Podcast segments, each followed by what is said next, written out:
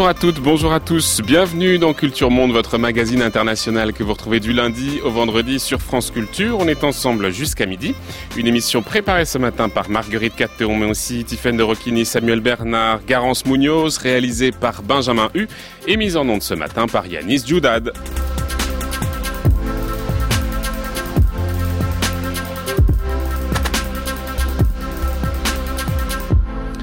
Second temps de notre série consacrée à ce monde sans humain, en tout cas à ce monde avec de plus en plus de robots et autres automates. Nous avons vu hier que la guerre du troisième millénaire était sur le point de se passer d'humain, en tout cas en partie.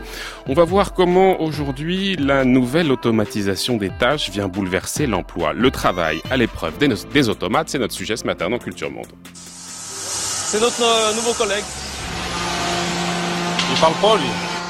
Il travaille toujours et il s'arrête jamais.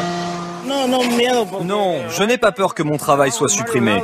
C'est sûr qu'on a moins besoin de monde sur ces nouveaux engins. Mais il reste d'autres machines qui nécessitent encore beaucoup d'ouvriers. Ce qu'il faut bien voir, c'est qu'on travaille 8 heures en moyenne par jour. 8 euh, heures, c'est rien sur une journée complète. Euh, donc si on peut gagner euh, en activité les heures pendant lesquelles on ne travaille pas, donc le soir et la nuit, on est gagnant, quoi. L'entreprise est gagnante. Et c'est comme ça qu'on arrivera à être compétitif par rapport à, d'autres pays. On n'embauche plus que des personnes hautement diplômées pour pouvoir conduire ces lignes. On n'embauche plus de main-d'œuvre. Euh, on n'en a plus besoin. Un CAP, un BEP ne rentrera plus chez nous pour conduire une ligne. Parce qu'il demande un niveau de diplôme pour, pour pouvoir conduire ces machines et s'adapter aux nouvelles technologies. Extrait d'un reportage diffusé sur France 2 il y a quelques mois, l'utilisation de la machine dans le monde du travail est loin d'être récente bien sûr, mais avec les progrès les plus récents de la numérisation, machines, automates, ordinateurs ou robots deviennent de plus en plus performants, au point qu'on les voit aujourd'hui capables de remplacer l'homme pour assurer des tâches de plus en plus complexes, des tâches aussi bien physiques qu'intellectuelles. Tous les travailleurs se voient guettés à minima par une reconfiguration de leurs compétences, voire par la disparition pure et simple de leur emploi. Et derrière ces secousses sociales, le spectre du chômage rôde. Alors jusqu'à quel point le travailleur pourra-t-il être remplacé par la machine? Faut-il craindre une hausse du chômage, une hausse massive qui viendrait éclater nos communautés? Comment adapter nos sociétés au, du travail et du salariat à un nouveau monde sans travailleurs? Et comment vivre aux côtés aussi de ces nouveaux collègues? Pour éviter, pour évoquer toutes ces questions, nous avons invité ce matin Bruno Teboul. Bonjour. Bonjour. Merci beaucoup d'être avec nous ce matin. Vous êtes co-président, cofondateur et puis président de Alétéion, qui est une start-up de cybersécurité. Et puis vous êtes également chercheur associé au COSTEC, qui signifie connaissance, système et technologie, euh, qui dépend de l'Université technologique de Compiègne. Et vous avez signé récemment, c'était l'année dernière, ce livre, Robotaria, sous-titré Critique de l'automatisation de la société. Peut-être un mot justement sur le titre, parce qu'il peut se comprendre de plusieurs façons, soit comme euh, une nouvelle forme de, de prolétariat par lequel le travailleur est remplacé par le robot, soit comme le glissement par lequel le travailleur devient d'une certaine manière lui-même un, robot, ou en tout cas de plus en plus assujetti à la machine et aux algorithmes qu'il utilise. Comment faut comprendre votre titre à vous, ce néologisme de robotariat? Alors ce néologisme, je l'ai construit à partir des deux vocables robot et prolétariat, vous l'aurez bien compris, à la fois pour signifier comment finalement, de façon peut-être euh, provocante ou provocatrice, euh, la révolution numérique est en marche, ou en tout cas euh, liée notamment, on va dire, aux nouvelles technologies, entre autres intelligence artificielle, etc., est en train effectivement d'accélérer peut-être un peu l'éclatement du prolétariat humain tel qu'on mmh. le connaissait. Ça, c'est le premier point. Le deuxième point de définition du concept de robotariat, pour moi, c'est en effet ce que vous avez parfaitement décrit. C'est une nouvelle forme d'assujettissement des hommes, des humains, parfois même très qualifiés, très diplômés, à ces mêmes machines, alors qu'ils pensent en avoir le contrôle total mmh. et euh, gérer complètement, si vous voulez, euh, à la fois les process, les processus, qu'ils soient de production, de distribution, etc. Le corollaire, pour moi. Le corollaire robotariat que vous avez introduit, c'est l'avènement aussi d'une nouvelle classe de technoscientifiques qui formera le nouvel élitariat. Et de quoi sera composé ce nouvel élitariat Absolument. Euh, pour moi, ça dépasse donc euh, cette vision euh, post-marxienne. C'est pas que je ne partage pas forcément. On est plutôt dans une moi, ce que je considère être une évolution, si vous voulez, des classes euh, dirigeantes et de nos élites, qui deviennent de plus en plus, euh, on le voit hein, dans les pays de la Silicon, enfin aux États-Unis ou en Chine, des techno-scientifiques de très haut vol, qui aujourd'hui sont à la tête d'entreprises. Les plus valorisés. Donc oui, ce concept d'élitariat, je l'ai forgé pour expliquer comment, d'un côté, on allait à, la fois avoir, si vous voulez, un espèce de ventre mou d'une classe moyenne qui a été décrite mmh. déjà dans la littérature, qui allait effectivement se contracter. En bas, à la base, on en reparlera de plus en plus de travailleurs finalement freelancisés, euh, voie l'intermittence, ubérisés. On expliquera tout ça. on, va, on, va, y revenir. Et puis en effet, cette classe de, de techno-scientifiques, voilà, on va, on va à la tête de ces nouvelles entreprises numériques. On va se placer tout de suite au cœur de nos questionnements, de cette question du travail à l'épreuve des automates. Et, là, il faut convoquer une figure, un économiste bien connu, qu'on convoque très souvent, Joseph Schumpeter, notamment connu pour son travail sur ce processus de destruction créatrice, c'est-à-dire ce processus par lequel eh bien, la disparition de secteurs d'activité s'accompagne de la création de nouvelles activités économiques. C'est quelque chose qu'il avait développé dans un ouvrage de 1942. Absolument. Capitalisme, socialisme et démocratie. Alors en matière d'automatisation, de robotisation, de numérisation de la société, eh bien l'une des grandes questions, c'est de savoir évidemment si les postes, si les emplois qui sont détruits seront, remplacés par de nouveaux. Or pour vous, là, en la matière, il est assez clair que non. Alors pour quelles raisons et quelles sont les, les, les, les études, les analyses qui vous laissent penser qu'on se dirige vers la fin de la destruction créatrice de Schumpeter? Alors d'abord peut-être un, petit point, mais rapide de, théorie. Chez Schumpeter, la destruction créatrice, en effet, euh, elle avait pour vocation d'expliquer comment, et ça a été ensuite théorisé par euh, par d'autres, hein, euh, notamment je pense à Alfred Sauvy sur la théorie du déversement. Je vais faire le lien d'ailleurs assez rapidement. Et on va faire la nuance parce qu'elle est importante. Elle est importante. Alors oui, pour Schumpeter, en effet, et on l'a observé hein, dans l'histoire de l'économie, quelle qu'elle soit, des, pays industrialisés ou, ou, des pays en voie de développement, du reste, on voit bien les passages qui s'opèrent, si vous voulez, entre des cycles d'innovation où l'entrepreneur derrière un rôle moteur, où on va voir finalement des destructions d'emplois qui vont se produire dans des secteurs qui sont dépassés techniquement ou technologiquement, et des gisements d'emplois qui se créent. Oui, en effet, on l'a observé jusque dans les années 2000, et avec l'aggravation et l'accélération de la crise, notamment de la crise financière, on en reparlera. Je sais que vous avez une émission qui est dédiée à la finance, mais dans ces secteurs, nul n'est épargné désormais, et on voit que finalement, les gisements d'emplois, les poches d'emplois créés sont plus faibles que les emplois détruits aujourd'hui. Donc c'est un constat empirique, c'est un constat chiffré. C'est pas qu'on a envie de dire que Schumpeter avait tort ou pas. Mmh. C'est qu'aujourd'hui on ne peut pas constater, malheureusement, que le numérique, en matière de création d'emplois nets, a effectivement aujourd'hui un volume d'emploi supérieur au volume d'emploi détruit. Hmm. En tout cas, sur un certain nombre de secteurs. Dans le domaine de la robotique, par exemple, parce que pour robotiser, pour automatiser nos économies, il faut les concevoir, il faut les construire, il faut programmer toutes ces machines. Le potentiel d'emploi alors le potentiel d'emploi, d'après les études, hein, après c'est toujours pareil, ça peut se discuter, les chiffres, puisque ce sont des prévisions, c'est relativement faible, on parle de 200 hmm. à 300 000 emplois créés. La plupart de ces emplois créés sont euh, malheureusement réservés à des gens qui sont euh, diplômés euh, de l'équivalent d'un Master 2 ou même d'un doctorat pour être tout à fait clair. Donc les annonces, par exemple, qui sont publiées sur Joblift, qui est un moteur, un métamoteur pardon allemand, très spécialisé, euh, fait état de 200 000 offres, me semble-t-il, dans les secteurs de la robotique, intelligence artificielle, etc. Au, jour d'aujourd'hui. Si vous regardez des entreprises que je ne citerai pas, euh, en Angleterre ou aux États-Unis, filiales euh, du, du, géant numérique euh, et du fameux moteur de recherche, je ne sais pas si on peut citer Google. Si, si, on peut. On, peut. voilà, Google. On ne fait pas de la publicité. On analyse des choses. Non, non, c'est pas, pas, pas de la publicité. Bah voilà. Donc, si on parle de DeepMind, les recrutements, c'est pas en centaines. Hein. Mmh, mmh. Il suffit d'aller voir sur le site et de, mmh, regarder les profils qu'ils recherchent et quelques dizaines d'emplois. Bruno Teboul, la théorie du déversement d'Alfred Sauvy. Expliquez-la nous peut-être en quelques mots, la différence avec euh, la destruction créatrice oui, c'est pas tout à fait la même chose. Et, pourquoi elle vous semble là aussi dépassée par l'automatisation de nos économies? Ouais, c'est une question essentielle. Donc Alfred Sauvy lui expliquait euh, pour sa part, quelqu'un de, brillantissime qui s'était posé la question du chômage technologique très très tôt, euh, lui explique effectivement qu'il y a, il y a pardonnez-moi, euh, véritablement vaste communicant, d'où théorie du déversement entre des emplois créés. On va faire simple. Hein. Destruction d'emplois dans le secteur agraire ou dans la première, avec la première révolution industrielle, création évidemment d'emplois plus conséquents du secteur industriel, dans le secteur industriel, seconde révolution industrielle, etc. Ça, ce sont les cycles de déversement d'Alfred Sauvy. Hmm. Moi, ce que je dis, c'est qu'aujourd'hui, la théorie et Schumpeter et de Sauvy ne se vérifie pas à la fois dans les chiffres. Je ne parle pas encore de prévision, je parle des chiffres au jour d'aujourd'hui, malheureusement. Et donc j'évoque euh, volontairement un, un, concept que j'ai échafaudé, je parle plutôt de disruption pour parler d'innovation de rupture, destructrice, destructrice d'emploi. Ça ne veut pas dire que entre guillemets à terme, mais quel est le terme en nombre d'années Puisque si les cycles sont beaucoup plus longs, que ce ne sont pas des cycles comme euh, à l'époque même Schumpeter l'avait à l'esprit, parce qu'aujourd'hui les cycles de 7 ans, Juglar, Kuznets, etc., se vérifient d'un point de vue économique. Ce qui ne se vérifie pas, c'est malheureusement l'adéquation entre ces cycles et les cycles d'innovation qui se raccourcissent, alors que malheureusement, les périodes de crise, elles, elles s'allongent. Donc c'est assez compliqué. Je ne sais pas si vous me mmh, suivez. Mmh. Si, si, on suit, on suit très bien. Mais malheureusement, on n'arrive pas, si vous voulez, à inclure dans les cycles d'innovation de plus en plus courts des poches de création d'emplois qui sont portées par, des, par, une croissance qui tarde à arriver parce que les cycles, eux, économiques, sont beaucoup plus longs, plus proches des théories de Kondratiev, etc. Je vais encore convoquer une dernière figure importante de l'économie et puis ensuite on mettra la main dans le cambouis et peut-être qu'on euh, regardera un peu les choses d'un point de vue un peu plus pratique. Robert Solo, un prix Nobel d'économie 1987, qui avait énoncé un paradoxe très important là aussi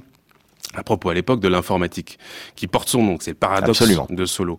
Et lui, ce qu'il avait euh, relevé, c'est que l'informatisation de nos économies a eu beau euh, progresser tout au long des années 80-90, on n'a pas observé en même temps d'augmentation corrélative de la productivité globale, c'est-à-dire du capital, du travail. La formule se rassemble dans cette phrase-là, c'est on voit des ordinateurs partout, sauf dans les indicateurs de productivité. Exact. Alors comment est-ce qu'on peut comprendre aujourd'hui ce paradoxe et est-ce qu'on peut dire qu'au fond il se poursuit, il est toujours d'actualité avec la robotique, avec l'intelligence artificielle?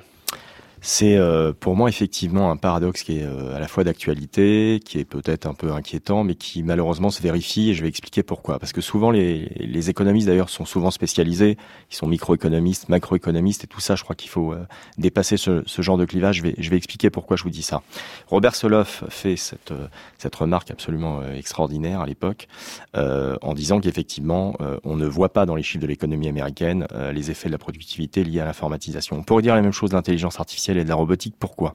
Quand vous raisonnez sur les facteurs globaux de production, effectivement, euh, sur un plan macroéconomique, on pourrait observer des corrélations, vous avez raison, directes entre productivité, gain de productivité, pardonnez-moi, et les effets de la robotisation, euh, pourquoi pas Sur un certain nombre de pays, c'est le cas, mmh, puisque mmh. on peut parler de, de, géographie. En Asie notamment, sur les pays évidemment les plus robotisés, on va constater des gains de productivité assez sensibles. Mais lorsque vous raisonnez, et là c'est très important, et il faut vraiment adopter ce raisonnement, me semble-t-il, quand vous dites mettre les mains dans le cambouis, il faut raisonner aussi local, à l'échelle d'une usine. Je vais prendre la marque, si vous me permettez, je peux ou pas Allez-y, sans problème. On est en Allemagne, la marque fabrique des baskets, vous la connaissez toutes et tous, Adidas. Ils mettent en place un concept qui s'appelle la Full Speed Factory. Il y a très peu d'humains. Évidemment que les gains de productivité sont considérables, mais pour en arriver là, ils ont relocalisé l'usine qu'ils avaient en Chine, milliers de personnes, qui n'ont plus de job aujourd'hui. Ils ont ensuite installé, en effet en Allemagne, la nouvelle usine totalement robotisée, avec très peu de collaborateurs et de personnel. Si vous raisonnez d'un pays à l'autre de façon distinctive, évidemment, vous, allez vous dire, oh bah, pas de problème, c'est compensé, puisque les gains de productivité sont relativement importants. En tout cas, ce que l'Allemagne dégage sur cette usine peut compenser peut-être les pertes, mais pas du tout. Les pertes que vous avez malheureusement engendrées en Chine, bah, vous les compensez absolument pas. mais si on regarde par exemple sur l'Allemagne, parce qu'on pourrait aussi formuler une hypothèse qui est la suivante. Euh, est-ce qu'un pays qui est plus automatisé qu'un autre va quand même produire davantage? Est-ce qu'il tire quand même son épingle du jeu? Parce qu'effectivement, vous parliez euh, de, de, de, de l'Asie. Si on regarde par exemple des pays comme le Japon, comme la Corée du Sud, ou même ici en Europe comme l'Allemagne, vous l'avez évoqué, qui sont des pays qui sont plus plus robotisés, plus automatisés que la moyenne. Euh, est-ce que eux ne tirent pas un profit justement de cette de ce décalage? Alors je vais en parler, c'est important. Et là encore, il faut avoir un raisonnement, me semble-t-il, euh, multifactoriel, multi-indicateur, si je puis me permettre. On ne peut plus aujourd'hui se suffire des indicateurs qui permettrait d'observer l'augmentation de la seule productivité à l'échelle d'une usine et malheureusement faire fi de l'augmentation à la fois du taux de chômage et de regarder la productivité horaire d'autre part. Et enfin, je vais y venir, on a peu de temps mais il faudrait quand même que j'en parle, on observe que sur un certain nombre de ces pays, le taux de pauvreté augmente de façon considérable versus un taux en effet de chômage relativement bas. Donc on a, euh, voilà le, cas de figure et l'analyse que l'on peut faire. France, Allemagne par exemple. On a une productivité qui est comparable. Hein, les deux pays ont une mmh. productivité horaire qui est comparable. Le taux de robotisation, ou la densité robotique entre les deux pays va du simple au double. L'Allemagne a deux fois plus de robots dans ses usines, on le sait. Ils sont fabricants d'une marque absolument extraordinaire qui s'appelle KUKA, qui permet des tas de choses à part euh, la robotique industrielle. Une sorte d'énormes bras euh, exactement articulés qui, permettent de jouer à peu près tout et n'importe quoi, jouer au ping-pong, c'est extraordinaire, faire de la musique, à peu près tout. Et ça fait 20 ans que les Allemands. J'ai regardé ça hier sur internet, j'étais absolument bluffé. Voilà. Il y a, y a de quoi, en effet, et c'est assez euh, extraordinaire. Donc taux de productivité ou productivité horaire, on va dire comparable. Densité robotique, très nettement supérieure en Allemagne. Taux de chômage, on les connaît, c'est pareil, plus faible en Allemagne, 14% en France. Bon voilà, si on veut étendre à d'autres catégories que les, chômeurs qu'on catégorise classiquement. Et surtout, ce qu'on n'observe pas, et ce que je rappelais déjà l'année dernière, repris par d'autres, 18%, c'est même plus que ça aujourd'hui en Allemagne, taux de pauvreté.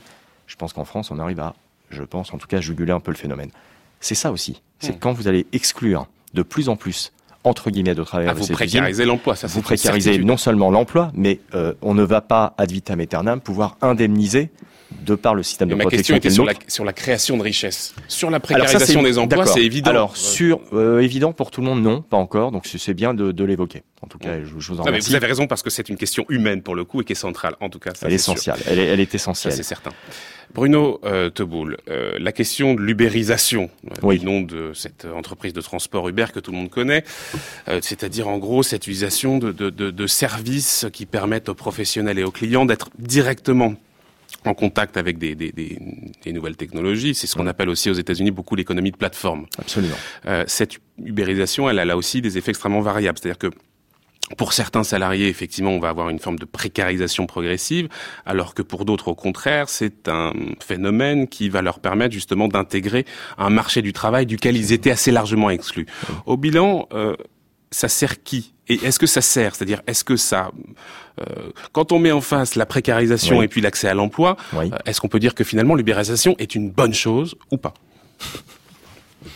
Alors, de, mon point de vue, euh, l'ubérisation de l'EPA, maintenant l'économie des plateformes, peut effectivement permettre, et vous l'avez très bien dit... On parle en question de, de, de création et destruction d'emplois. Hein Alors justement, c'est important ce que vous dites parce qu'on ne parle pas d'emploi forcément salarié. Hein, vous me l'accorderez. Quand les gens deviennent indépendants, c'est pas une critique. Vous pouvez devenir euh, moi-même aujourd'hui, je voilà, je, suis entrepreneur, c'est pas c'est pas une critique. Mais tout le monde n'a pas envie. Tout le monde ne peut pas non plus se permettre de devenir entrepreneur, freelance, indépendant, etc. Donc on a et on constate que à la fois, si vous voulez, les créations de jobs qui se font aujourd'hui, malheureusement, ce ne sont pas des CDI. La plupart du temps, ça, c'est le, flux. Et les stocks, c'est plutôt du CDD. L'autre point, c'est qu'on a constaté, vous le savez, en volume, plus d'un million de créations de, euh, postes, euh, enfin de, de, création de, je vais y arriver, d'entrepreneurs, euh, d'auto-entrepreneurs, de statut auto-entrepreneur, ce qui fait que en effet, vous avez des gens qui accèdent à une activité, mais on ne parle pas de travail salarié, là. On parle, mmh. on parle d'activité. C'est pas que c'est moins noble ou moins bien, c'est que le les mécanismes aujourd'hui qui régissaient, si vous voulez, la, protection sociale, notamment sur ces professions d'indépendants, euh, souffraient en tout cas d'un socle de protection commun. Alors c'est en train d'évoluer, tant mieux, ça va dans le bon sens.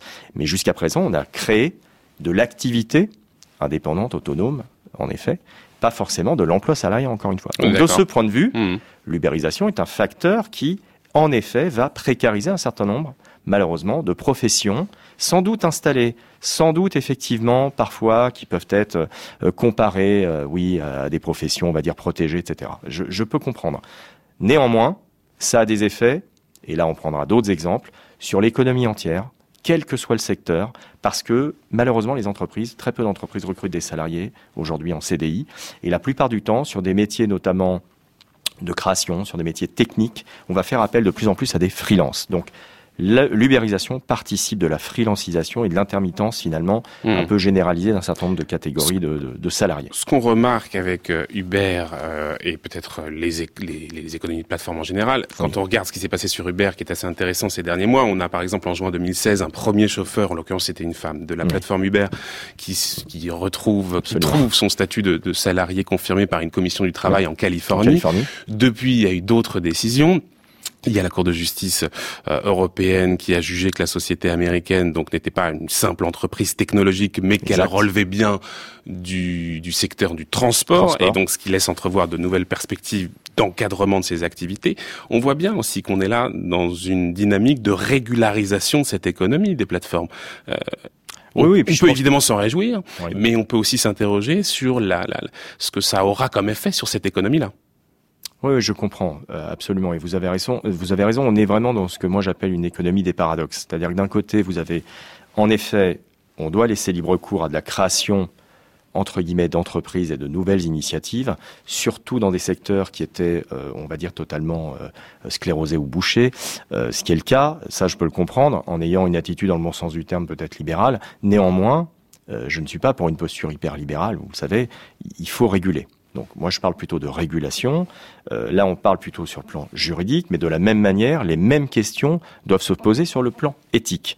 Donc oui, règles de conduite, mais ça va à la fois pour les règles de conduite, je dirais, au, quotidien, euh, et de bonne conduite et de la raison pratique, et en même temps, effectivement, régulation au sens juridique, parce que je crois que l'Europe a besoin de réguler euh, cette économie pour pouvoir la faire prospérer dans le bon sens. Il y a aussi peut-être un tout dernier point que je vais évoquer avec vous sur cette question de l'économie des plateformes, c'est que dans ce modèle-là, les individus que nous sommes, les consommateurs que nous sommes, deviennent aussi des producteurs, des créateurs d'informations qui ensuite sont utilisées par un certain nombre d'entreprises euh, et, et, et, qui leur permettent de dégager des profits. Euh, cette euh, production, d'une certaine manière, d'informations, ce qu'on appelle le digital labor, est-ce qu'il ne faudrait pas penser aussi à une manière de... Bah, que, il faudrait peut-être que ça soit aussi profitable aux individus, aux consommateurs eux-mêmes aussi. Cette production d'informations, on est tous à l'origine de cette mmh. production d'informations. On n'en tire pas bénéfice. Ouais, je, je, comprends en quel sens vous me, vous me posez cette question. L'empreinte numérique qu'on laisse, elle produit de la richesse, mais on n'en tire aucun bénéfice. Alors, vous avez évoqué le, le concept, et euh, Antonio Casilli en parlerait bien, bien mieux que moi, hein, de, de, digital labor, ou euh, traduisons en français pour des raisons euh, évidemment de facilité, l'expression, le concept par, allez, disons micro-tâcheronnage. On est dans un phénomène qui est l'émiettement, pardonnez-moi, du, du travail, Là encore, je vais citer un exemple d'une plateforme emblématique. Donc Amazon Mechanical Turk. Mhm. Donc Amazon Mechanical Turk permet, vous le savez, parce que c'est global et euh, dans une émission on peut parler euh, monde, on va en parler. On en a parlé régulièrement. De... J'aurais parlé régulièrement. Bon, alors je, je m'attarderai pas. Là, on est dans un phénomène où en effet, le digital labor est en acte véritablement. Ah, mais rappelons quand même un tout petit peu le, principe de la plateforme, c'est-à-dire que c'est une plateforme sur laquelle on propose des toutes petites tâches des qui vont être rémunérées extrêmement peu cher et des travailleurs un peu partout dans le monde vont pouvoir répondre à ces offres Exactement. et faire ce travail-là. En temps réel, pour un dollar de l'heure, etc. Bon, est-ce que ça, en effet, c'est euh, souhaitable pour une société comme la nôtre? Je ne crois pas. Est-ce qu'on doit faire évoluer les choses dans le bon sens, c'est-à-dire que en effet, on constate que des gens ont besoin de travailler, que des plateformes utilisent leurs données, comme vous le dites, mais elles utilisent aussi plus que leurs données, elles utilisent leur force de travail. Et, nous, on a une vision qui va bien au-delà. C'est-à-dire qu'on ne peut pas réduire un individu, si vous voulez, à ses données. Et on ne peut pas, pardonnez-moi, imaginer que le micro tasking, enfin pardon, le micro-tâcheronnage, doivent, enfin puissent se réduire, si vous voulez, mm. à du micro-paiement. Ça serait une hérésie. En tout cas, moi, je partage pas cette idée. Je suis pas le seul et je, je, je ne mm. propose pas pour autant de, de vendre nos, nos données personnelles aux plateformes. Quoi qu'il en soit, compte tenu de la manière dont les emplois sont affectés par la numérisation, il est évidemment impératif de repenser la politique de formation des travailleurs. Voilà une priorité. Écoutez ce que Emmanuel Macron disait il y a quelque temps. Non, le robot n'est pas l'ennemi de l'emploi. Ça, c'est une vieille lubie et une fausse idée. Oui, l'investissement est l'ami de l'industrie. Et l'investissement permet l'emploi d'aujourd'hui et de demain. Investissement, formation, ce sont les deux piliers de cette industrie du futur. Ce sont les deux piliers de la réussite industrielle française. L'information, la formation, pardon, Bruno Toboul, voilà quelque chose d'essentiel qu'il faut évidemment peut-être repenser. Quelles sont les évolutions qui vous semblent euh, prioritaires, impératives pour s'adapter à ce nouveau contexte, à ce contexte de destruction d'emplois par l'automate et le robot? Alors moi je parle plus de formation euh, continue, hein. c'est pour moi un concept euh, dépassé là encore, mais euh, je rejoins le, discours du président. Investissement évidemment, euh, formation, mais protection aussi, hein, socle de protection, mais on, ne va pas en parler maintenant, ça me paraît essentiel. Pour revenir à la problématique de la formation, je vous le disais, c'est pas il s'agit pas de formation continue hein, et de dispenser à des collaborateurs en entreprise des formations de deux jours, deux semaines sur des MOOC ou je ne sais quoi. Il s'agit de considérer que vous allez passer une vie à travailler hein, et que vous allez devoir tout au long de votre vie faire évoluer vos connaissances. Et c'est en cela qu'on est dans une société, me semble-t-il, de la connaissance et qu'on a franchi le cap du capitalisme cognitif. On est véritablement une société de l'information et de la connaissance. Tout à chacun doit pouvoir accéder à l'information et à la connaissance, se former tout au long de sa vie. Et ça, on doit le rendre à la fois accessible. Personne, ne remet en cause tout ça. Est-ce que, par exemple, la mise en place d'un compte personnel de formation, c'est une bonne chose, c'est suffisant C'était une bonne chose. Il faut pas suffisant. il faut, aller plus loin. Qu'est-ce qu'il faut faire d'autre? Bah, Je pense qu'il faut proposer effectivement, euh, peut-être par, euh, on n'aura pas le temps d'entrer dans le détail, mais par industrie, par, euh, il faut, il faut se poser des questions, si vous voulez, très pratico-pratiques. Comment demain, la profession, allez, mettons les pieds dans le plat, de chauffeur de taxi, mhm. d'accord? Un exemple très concret, de chauffeur routier. Comment à 5 ans, si on arrive entre guillemets, à résoudre un certain nombre de, problèmes aujourd'hui que, pose la voiture autonome. Mais si on y arrive à 5 à 10 ans, on sait très bien que ça va engendrer des millions d'emplois euh, qui vont disparaître. Comment on organise en France, indépendamment du compte personnel de formation, comment j'organise cette transition?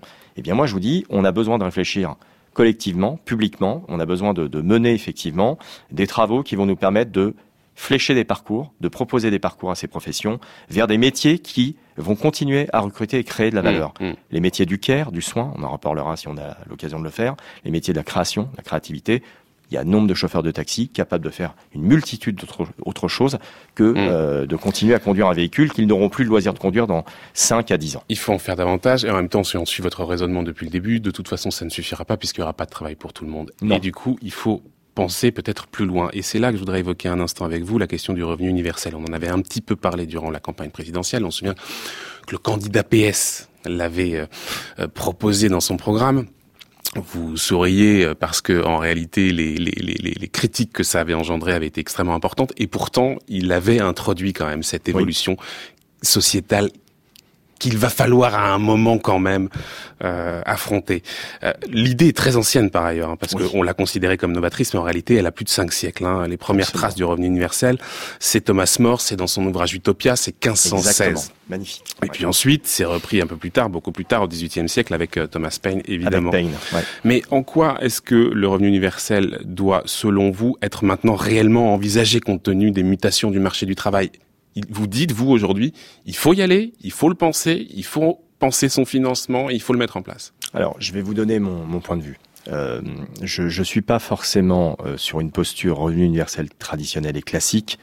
Euh, comme les défendent d'ailleurs, comme le défendent, pardonnez-moi, à la fois, il faut le savoir, hein, on va dire aux antipodes, les ultra-libéraux, puisque ça va des considérations euh, ultra-libérales d'Elon Musk, un peu négatif, etc., Milton Friedman, aux euh, progressistes, on va les appeler comme ça, ou euh, aux partis plutôt euh, plutôt. c'est des propositions qui sont venues de la droite comme de la gauche. Comme de la gauche. Absolument. On est bien d'accord. Donc ça pour des raisons différentes. mais pour des raisons différentes, de financement ou pas, de des mm. services publics. Mm. Euh, moi, je ne suis pas sur cette posture, et exactement, du moins pas celle-là. Ce que je propose dans l'ouvrage, euh, dans Robotaria, justement, moi, je parle d'un revenu de reconversion universelle qui pourrait être financé par les entreprises, alors ça va faire bondir certains et certaines, mais par les entreprises qui automatisent massivement.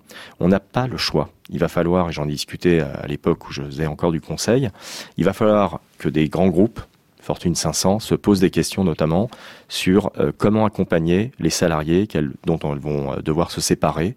Alors ce n'est pas un revenu universel, c'est un revenu de reconversion mmh, mmh. qui va permettre à ces gens-là, encore une fois, de les accompagner pour pouvoir trouver demain une nouvelle activité.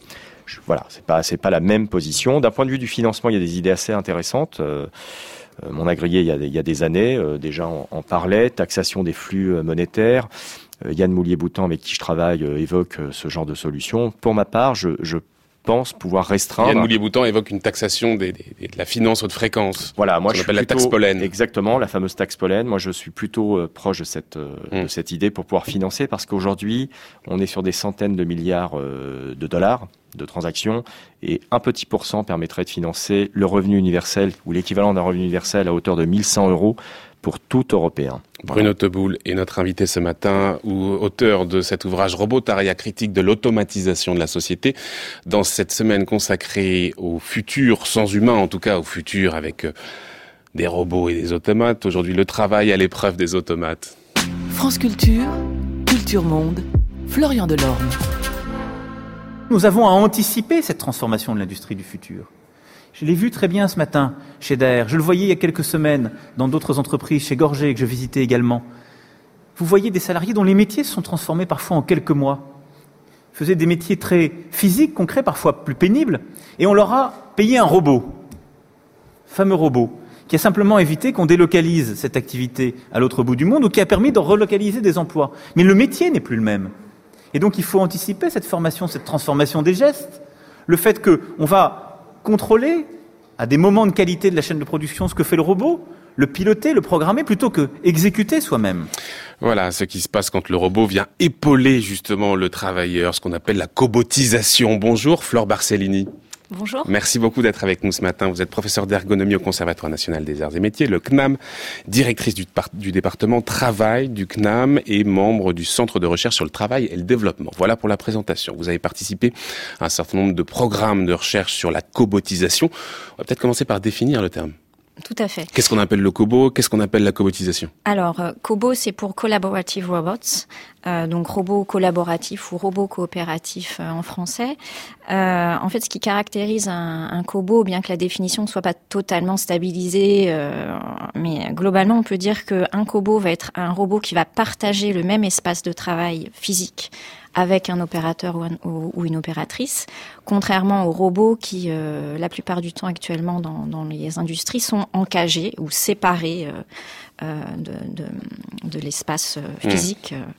Mmh. dans lequel travaillent les opérateurs ou les opératrices. Et deuxième point important, ce qui est affiché par les, les coboticiens, c'est que ces cobots vont décharger d'une partie de la charge physique euh, les opérateurs euh, ou les opératrices, donc les, les, aider dans les tâches pénibles, physiquement ou dangereuses ou répétitives.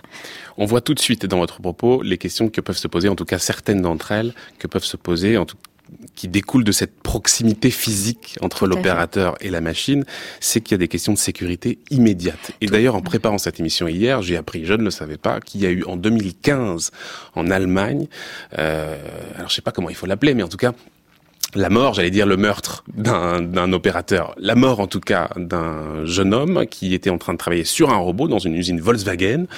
Euh, il se trouve qu'il a été tué par le robot qu'il était en train d'installer. Donc on voit que cette question de proximité pose tout de suite un problème de sécurité. Voilà, donc il y a un certain nombre de... Donc ça c'est le travail des, des, roboticiens qui vont travailler et c'est une, une, préoccupation qui arrive immédiatement et qui est une vraie préoccupation pour... Euh, pour les industriels. Donc il faut que le robot, le cobot en l'occurrence, soit équipé d'un certain nombre de capteurs qui lui permettent de détecter la présence euh, proche de l'humain et de stopper son mouvement, euh, si, par exemple, hein, si, euh, si l'humain est en proximité. Donc l'introduction des cobots dans l'industrie a été permise par une évolution des normes de sécurité, hein, par la directive machine de 2006. Enfin, je ne vais pas rentrer dans les détails euh, techniques. Donc c'est une vraie préoccupation qui est prise à bras le corps hein, par, par les collègues roboticiens mmh. et c'est une des première question qui va se poser. Quelle est aujourd'hui la réalité de ce phénomène, cette cobotisation? Si on prend par exemple la France, dans quelle mesure, dans quelle proportion est-ce que ça s'est développé ces dernières années? Alors, il y a un certain nombre de travaux, notamment de grands industriels, euh, qui visent à cobotiser des lignes de production. Euh, il y a un certain nombre de prototypes qui sont à l'étude. Certaines lignes commencent à commencent à être équipées, euh, mais je dirais qu'on en est aux, aux prémices, au stade de, de prototypage qui vont mmh. arriver, euh, qui vont arriver dans, dans les entreprises. Donc ça, c'est pour les grands groupes. Par contre, il y a un, un mouvement d'incitation massive des PME à s'équiper. Donc, on a un projet de recherche sur cette question mmh. qui est financé par l'ANR, qui s'appelle Hector. Bon. Euh, et, euh, et, là, on, on, voit que pour les PME, la situation est un peu plus délicate parce qu'évidemment, ils n'ont pas la même infrastructure de recherche et développement euh, de maintenance également de ces, outils. Donc nous, on va chercher à, comprendre euh, les enjeux qu'il y a derrière cette, euh, cette cobotisation des PME et les accompagner dans ce processus. Je vais vous interroger justement sur ces PME, mais juste avant, dans quel secteur est-ce qu'on retrouve justement cette cobotisation? Les secteurs, les tâches en particulier? Alors, euh, c'est euh, vraiment un certain nombre de secteurs industriels. Nous, on a travaillé évidemment avec l'industrie automobile. Oui, vous avez travaillé avec PSA, notamment avec PSA. sur un projet de cobotisation qui a capoté. On va y revenir, mais euh... alors capoté, c'est peut-être un tout peu cas, fort. A, en tout cas, on est arrivé jusqu'au démonstrateur. Mmh, euh, mmh. Ils en ont beaucoup d'autres. Enfin, mmh, ils ont une équipe de, de, roboticiens qui est extrêmement, euh, extrêmement active, extrêmement efficace. Il se trouve que le, dans le, le, le cas qu'on avait euh, voulu vraiment équiper, on était allé au bout du paradigme, c'est-à-dire qu'on avait vraiment cherché à faire de la collaboration réelle avec une, une, une un séquençage des tâches entre le, le robot et l'humain qui était très fine. C'est-à-dire euh, C'est-à-dire qu'il euh, s'agissait d'une tâche de d'assemblage d'une d'un joint euh, pour amortisseur où l'opérateur devait insérer six billes dans une petite dans une petite boîte on va dire mmh. et vérifier la rotation du, du, joint voilà et donc l'idée c'était que le, le robot présente la pièce à l'opérateur, que l'opérateur fasse la tâche de, de, pose des billes et puis que euh, qu'il contrôle la, la, qualité de ce qui a été fait. Et il se trouve que le démonstrateur a été construit, mais il n'allait pas encore assez vite pour pouvoir tenir les cadences de production. Euh, donc ça, c'est un exemple où on, on est allé un peu loin dans l'état euh, des, des, des, possibilités actuelles. La machine n'était pas suffisamment rapide? La machine n'était pas suffisamment rapide. L'humain allait plus vite. C'est intéressant parce que ça, nous pose aussi la question de savoir quels sont finalement les, intérêts, les avantages pour les entreprises à développer la cobotisation. C'est pas aussi évident qu'on pourrait l'imaginer parce que intuitivement on se dit euh, l'entreprise, quelle qu'elle soit, a toujours intérêt à le faire. Alors, pas si euh, évident. Non, il y a, enfin, euh, il y, a, plusieurs, en tout cas, il y a plusieurs enjeux qui les motivent à le faire sur le papier, et puis après, on, verra la, difficulté de, de, de, le mettre en œuvre réellement. Ce qui est beaucoup affiché, c'est la prévention des troubles, de ce qu'on appelle les troubles musculo-squelettiques, hein, mmh. qui sont liés à des entre autres à des efforts répétitifs, mais pas que, et c'est important. Euh, et donc, ce qui est affiché, c'est voilà, on va décharger l'opérateur d'une partie de ses tâches pénibles. Par exemple, dans l'exemple que je vous donnais d'assemblage du joint, il y avait des mouvements de rotation du poignet euh, des milliers de fois par jour qui entraînaient des, donc des, euh, des, des, troubles muscul musculo-squelettiques du poignet. Mmh, mmh. Donc on va le décharger d'une partie de sa tâche physique. Donc ça c'est un premier enjeu. ce qui est affiché également, c'est le maintien de l'emploi en France. Euh, éviter les délocalisations. Donc ça, je ne vais pas y revenir parce que ça a été très bien décrit par, euh, par Bruno Teboul. Euh, donc nous, on rentre dans ces projets beaucoup sur ces questions de santé, de prévention de la santé, euh, mais on verra que c'est pas si simple parce que la santé euh, ne se construit pas uniquement en, limitant les. les... Et, et, justement, comment les travailleurs ont appréhendé les choses? Parce que dans ce projet-là en particulier, euh, avec l'automobiliste PSA, les travailleurs ont été associés justement aux réflexions sur l'introduction de ces cobots. Alors, comment est-ce qu'ils appréhendaient leur arrivée sur les lignes de montage avec rejet, scepticisme, ou est-ce qu'au contraire, ils trouvaient que c'était plutôt une bonne chose? Relativement à ce que vous nous disiez sur les, les, les, les problèmes, les problématiques de santé que ça que ça euh, Alors en l'occurrence, le fait qu'ils aient été associés, c'est quelque chose qui est assez original euh, dans, la, façon dont sont en général introduites les nouvelles technologies euh, en, France. Euh, parce que c'est justement c'est notre travail d'ergonome que d'associer réellement les opérateurs à la reconception mmh, de leur mmh. poste de travail, euh, ce qui n'est pas le cas fréquemment et ce qui est justement une des causes euh, de, de, de, rejet ou de crainte ou d'inadaptation des compétences dans les projets de cobotisation. Euh, il se trouve qu'en général, euh, les, en tout cas dans les quelques expériences que j'ai eues, quand il s'agit vraiment de soulager des tâches qui sont vécues comme pénibles par les opérateurs dans leur corps, ils sont plutôt euh, ouverts à cette mmh. cobotisation, si tant est évidemment que derrière, il y ait des, euh, les, les, questions d'emploi soient... Oui, c'est tant est qu'on leur garantisse leur emploi. Voilà. Disons les choses. Euh, mais les, les, les, quelques expériences euh, que, que j'ai eues sont... Les, opérateurs, quand ils souffrent dans leur corps, euh, en, en, général, sont plutôt ouverts au fait qu'on mmh. les décharge d'une partie de la pénibilité. Flore Barcellini, revenons à la question des PME. Euh, vous avez donc fait un programme de recherche sur les PME et sur la manière dont on pouvait justement accompagner euh, la cobotisation de ces entreprises. Qu'est-ce qui est fait aujourd'hui? Qu'est-ce qui existe? Prenons la France par exemple pour aider au développement de la cobotisation de ces PME. Et quels sont les, les obstacles? D'accord. Euh, alors, les PME sont vraiment une cible, euh, une cible du programme Industrie du futur, hein, que, que, qui a été porté euh, d'abord par euh, par Montebourg, puis par Emmanuel Macron, ministre de l'économie. Donc, c'est une cible. Hein, on vise vraiment l'aide à, à l'équipement des PME, et c'est principalement porté par une alliance qui s'appelle l'Alliance Industrie du futur, où on a des grands industriels qui se qui se retrouvent, et par les régions. Donc, c'est les régions qui vont financer euh, qui vont financer les programmes de cobotisation des PME. Mais les, les PME qu'on a déjà rencontrés dans le cadre de, de, ce programme de recherche qui débute en janvier, souvent, en fait, on a du mal à trouver des PME qui sont réellement équipées.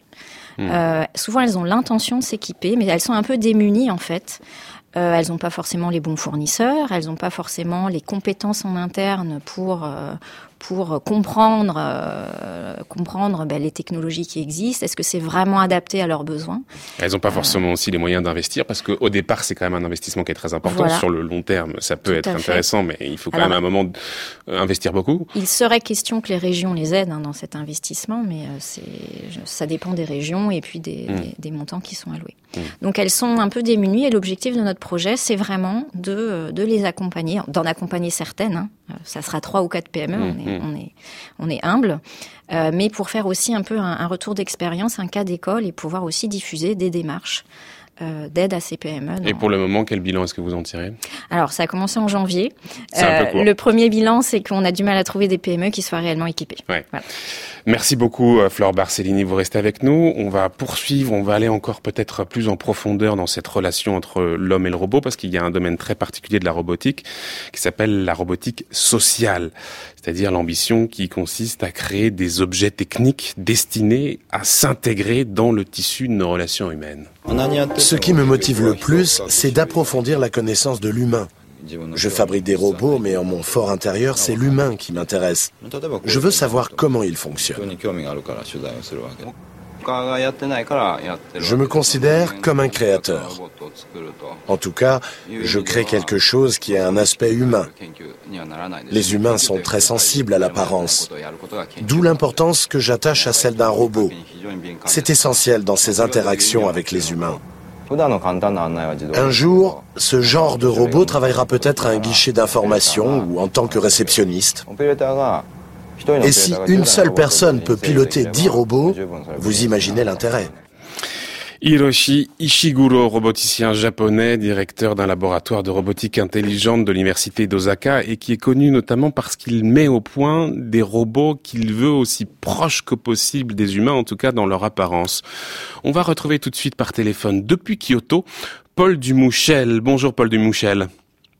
Bonjour. Merci beaucoup d'être avec nous ce matin en direct. Vous êtes philosophe, enseignant à l'université euh, Ritsumeikan de Kyoto et vous êtes auteur notamment de cet ouvrage Vivre avec les robots sous-titré Essai sur l'empathie artificielle qui est une enquête philosophique qui se fixe comme objectif de comprendre ce que pourrait être le futur de la relation des humains avec les robots. Il s'agit de voir comment envisager une cohabitation avec des robots susceptibles de se substituer à, dans certaines de nos tâches sans pour autant nous remplacer. on va essayer de voir ce que seraient les contours de, ce, de ces substituts. Mais d'abord, euh, sur l'apparence, sur la ressemblance, parce qu'on peut s'interroger sur ce que doit être le niveau de ressemblance physique de ces robots avec euh, les humains dans l'optique justement d'optimiser la relation qu'on va établir avec eux. Et là, vous dites une chose très intéressante.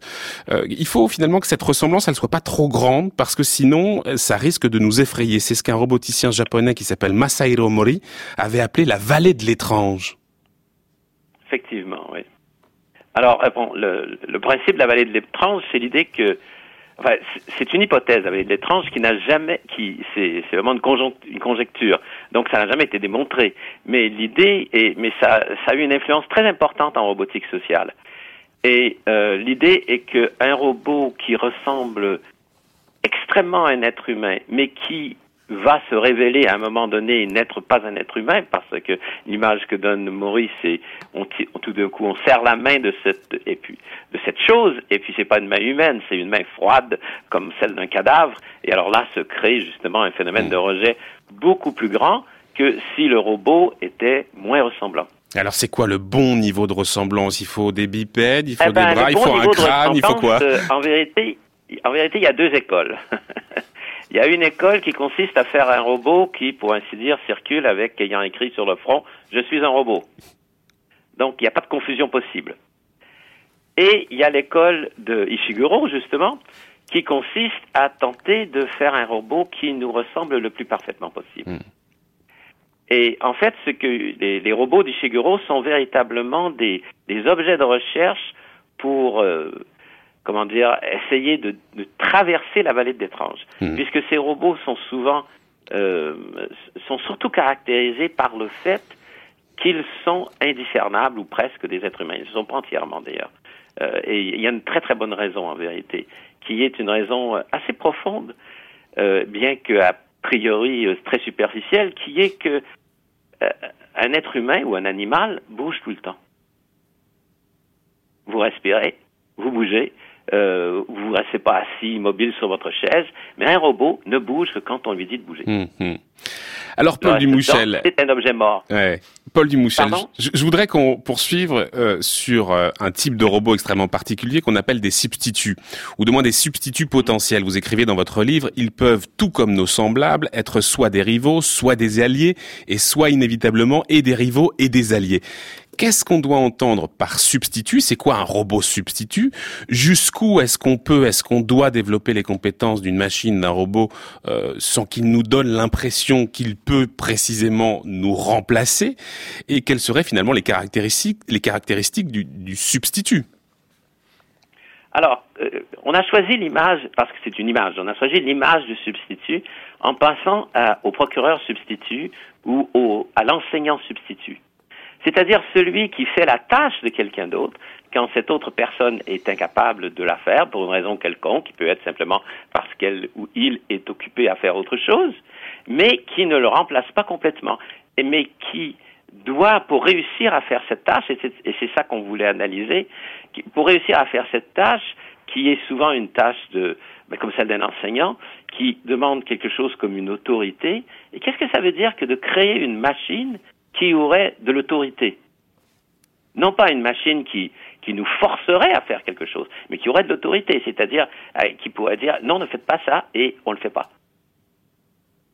Alors ça c'est un mystère. Mais, mais si on veut faire une, machine qui soit véritablement euh, un acteur social, il faudra réussir à faire un agent comme ça. Ça va être évidemment très, très difficile de savoir quelle est la bonne dose pour le coup d'autorité. En tout cas, il va avoir besoin d'autorité, mais il va aussi avoir besoin d'autonomie. En la matière, il y a plusieurs types d'autonomie. Vous l'évoquez, il y a l'autonomie évidemment énergétique, c'est peut-être la première à laquelle on pense.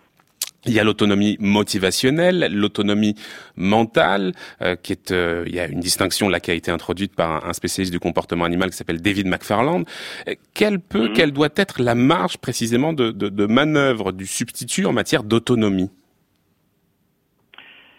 En fait, en L'autonomie dont le substitut a besoin pour être un véritable acteur social, on pourrait la définir autrement comme une autonomie sociale, c'est-à-dire comme ayant la capacité de réagir dans des interactions sociales, de réagir à la transformation de ces interactions. Parce que la grande, la, différence entre un robot qui, euh, qui justement euh, fait une tâche précise et remplace un ouvrier qui fait une tâche précise et un robot qui est un acteur social, c'est que le robot qui est un acteur social, ça veut dire qu'il est capable, dans une certaine mesure, de réagir au, à l'imprévu de la situation et du rapport social de façon relativement adéquate. Hmm. Alors moi, quand, euh, quand, je vous entends... quel est le niveau Quel est le niveau C'est à découvrir. Voilà la réponse hmm. à cette question. En tout cas, euh, là, ça paraît évidemment absolument passionnant. Euh, sauf que cette question hmm. d'autonomie, hier, on en a beaucoup parlé quand on évoquait la question des, des, des, conflits armés, des guerres, et précisément on disait, bah, il y a une limite qu'il faut qu'il faut peut-être ne pas franchir, ou en tout cas il faut faire il faut prendre beaucoup de précautions, c'est justement la question de l'autonomie. Euh, alors là, euh, vous nous dites qu'il faut aussi introduire de l'autonomie pour créer euh, une forme de, de, de, de, nouvelle socialité, sociabilité entre les hommes et les machines. Euh, est-ce qu'il n'y a pas... enfin, je vous en prie, je vous en prie, Paul Dumouchel, allez-y. Non, non, alors j'allais dire... si on, si on pense à la, à, la question militaire, parce qu'en fait, il y a le dernier chapitre qui est en partie consacré. Absolument. Le chapitre de notre livre est en partie consacré. Si on pense à la question militaire, faire des robots autonomes, euh, tels qu'on y pense à l'heure actuelle, c'est un côté assez ambigu, comme euh, je veux dire, l'utilisation du terme est assez ambiguë, parce que qu'est-ce que ça veut dire qu'avoir un, un robot autonome? Ça veut dire qu'on veut un robot qui est capable, dans une situation strictement militaire, de découvrir où est l'adversaire, de tirer sur la bonne personne, euh, de décider s'il doit tirer ou pas tirer, et ainsi de suite. Mais ce robot, il n'est absolument, et ce qu'on veut de ce robot, c'est qu'on veut qu'il ne soit pas autonome socialement. C'est-à-dire qu'on veut que, contrairement aux soldats, il ne puisse pas dire, mais cet ordre est une ânerie, je ne le ferai pas. Ce qui veut dire que la création de ces machines est en fait en partie, et là le problème devient un problème pas seulement éthique mais politique, c'est qu'il il, il peut conduire à une concentration du pouvoir. Hmm. Et ça, c'est le gros problème. Ça, c'est un, c'est nous ce qui nous semble intéressant dans un, un, un, robot social qui aurait une véritable autonomie sociale, c'est que justement, il ne sera pas aussi facilement l'objet de cette, euh, cette concentration. Enfin, je veux dire, le, la, pas l'objet, mais la machine qui va permettre cette plus grande concentration de pouvoir. Parce que quand vous remplacez des employés par des robots, ça veut entre autres dire que vous remplacez des êtres humains qui sont capables de dire non, moi je suis fatigué, j'ai pas envie de faire ça, par des, eh, ou bien moi j'ai une interaction avec des personnes et ça contredit ce qui est dit dans mon manuel de travail, mais je vais quand même euh, hmm. résister. Euh, le robot, il résistera pas. Hmm. Alors, il, il, sera 100% autonome, ce qui veut dire que quand on dit qu'on veut des robots autonomes, en fait, on veut des robots autonomes d'un certain style. Hum, hum, hum. On veut on, ne veut pas qu'ils soient parfaitement autonomes comme nous sommes autonomes, c'est-à-dire comme étant des emmerdeurs. Oui, c'est une, une, autonomie spécifiquement robotique en réalité. Paul Dumouchel, Paul Dumouchel, encore une toute dernière question parce qu'on arrive au terme de cette émission. Il y a aussi une question qui se pose, c'est celle de, de, de, de jusqu'où finalement l'introduction des robots dans nos relations sociales purement humaines pour le coup peut modifier nos propres comportements. Je voyais hier un certain nombre d'études intéressantes et notamment des, expériences qui ont été faites en Allemagne euh, qui expliquaient qu'en réalité les humains, lorsqu'ils s'adressent entre guillemets à des, à des robots, à des automates, à des machines, comme vous le voudrez, ils changent leur comportement, ils changent leur manière de s'adresser à eux. Alors jusqu'où justement nos comportements pourraient changer avec l'introduction de ces robots sociaux? Bah, écoutez, je pense que la réponse à cette question, elle est inconnue. Hmm. et que l'intérêt, c'est justement de euh, d'y faire attention, c'est-à-dire de la suivre, de suivre attentivement l'évolution des transformations qui auront lieu, parce que de toute façon, il y aura des robots, ils vont interagir avec les êtres humains, ils auront plus ou moins des capacités différentes. Ce qui est important, c'est de suivre ces développements et de réagir en conséquence. Donc d'y être attentif. Je pense que l'erreur, c'est d'imaginer qu'on est déjà capable de répondre à ces questions.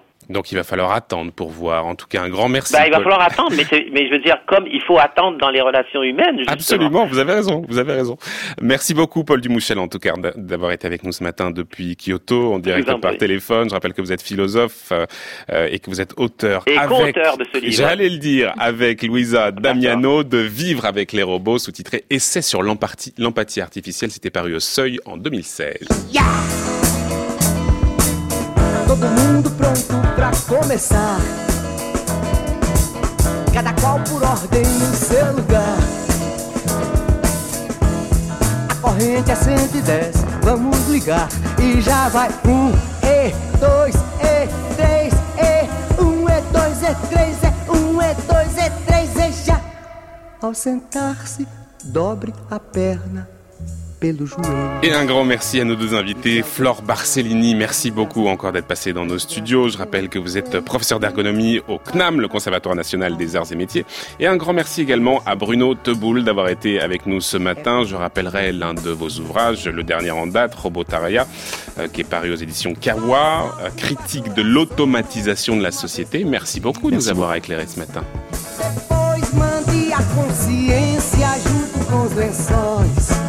Pra lavanderia.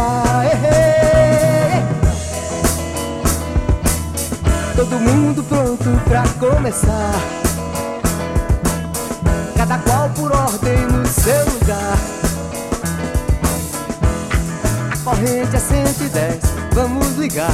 E já vai um, e dois,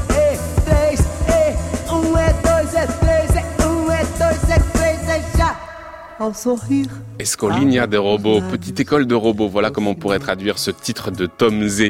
11h, presque 53 minutes, l'heure pour nous de retrouver Brice Couturier, le tour du monde des idées. Le tour du monde des idées, Brice Couturier.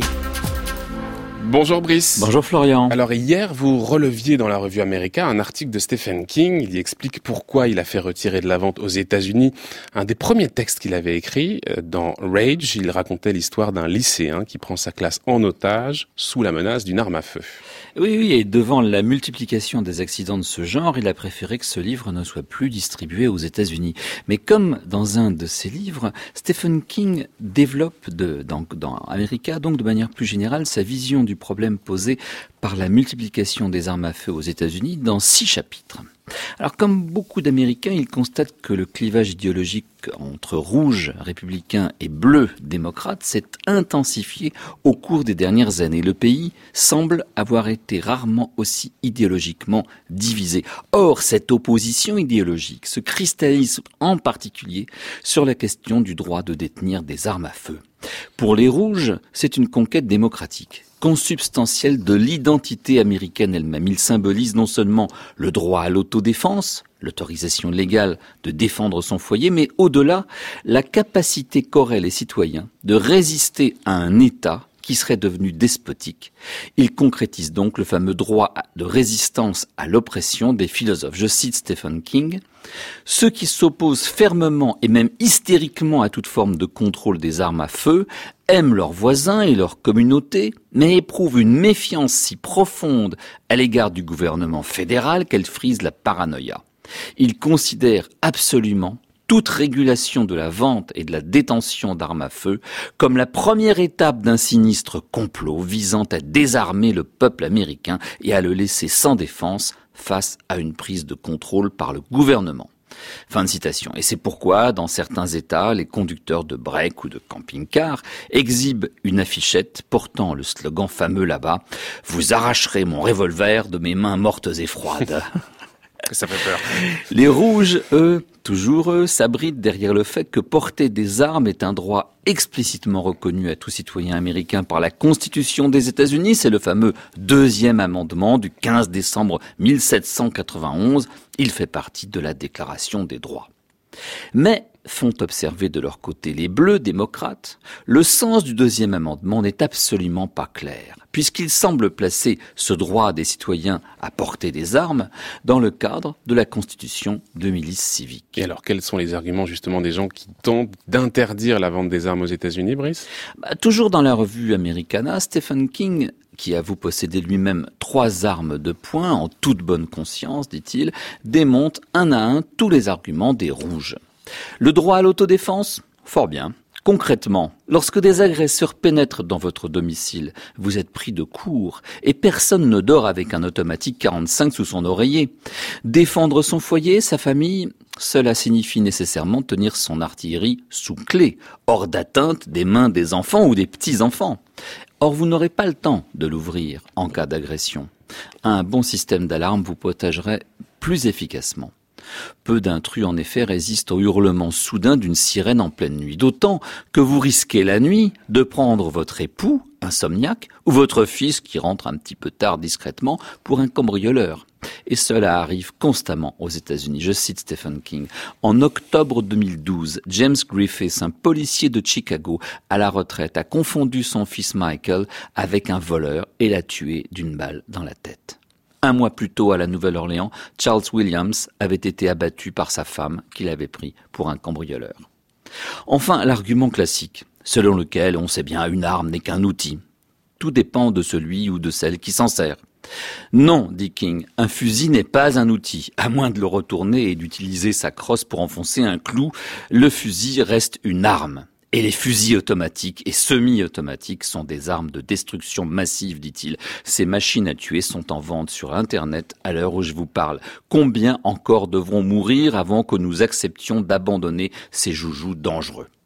Et l'écrivain de revenir sur un certain nombre de massacres de masse qui ont ensanglanté les États-Unis. Rappelons le tout dernier, le plus spectaculaire, celui de Las Vegas, Stephen Paddock, millionnaire et professionnel du poker en ligne, aménage au 32e étage d'un hôtel, le Mandala Bay, un poste de tir. Il y entrepose 23 fusils, dont deux montés sur pied. 12 de ces armes sont équipées d'une technologie dite bump fire, qui permet de doter une arme semi-automatique de la cadence de tir d'une arme automatique. En gros, vous transformez votre fusil en mitrailleuse. Avec son arsenal, Paddock a attaqué la foule désarmée des spectateurs d'un concert de country music. Bilan 58 morts, 546 blessés. Et c'est pourquoi Stephen King préconise une solution qu'il juge réaliste dans le contexte américain. Il s'agirait d'interdire la vente des fusils d'assaut semi-automatiques et automatiques, d'interdire la vente des chargeurs d'une contenance de plus de 10 cartouches, et puis surtout de vérifier les antécédents pénaux et psychiatriques de tous les candidats à l'achat d'une arme à feu. Ce serait certainement un premier pas vers une Amérique moins dangereuse. Merci beaucoup Brice Couturier pour euh, ces éclairages sur ce débat euh, qui n'en finit pas et qui n'en finira probablement jamais aux États-Unis. Merci beaucoup. En tout cas, on peut retrouver votre chronique sur le site de France Culture, www.franceculture.fr.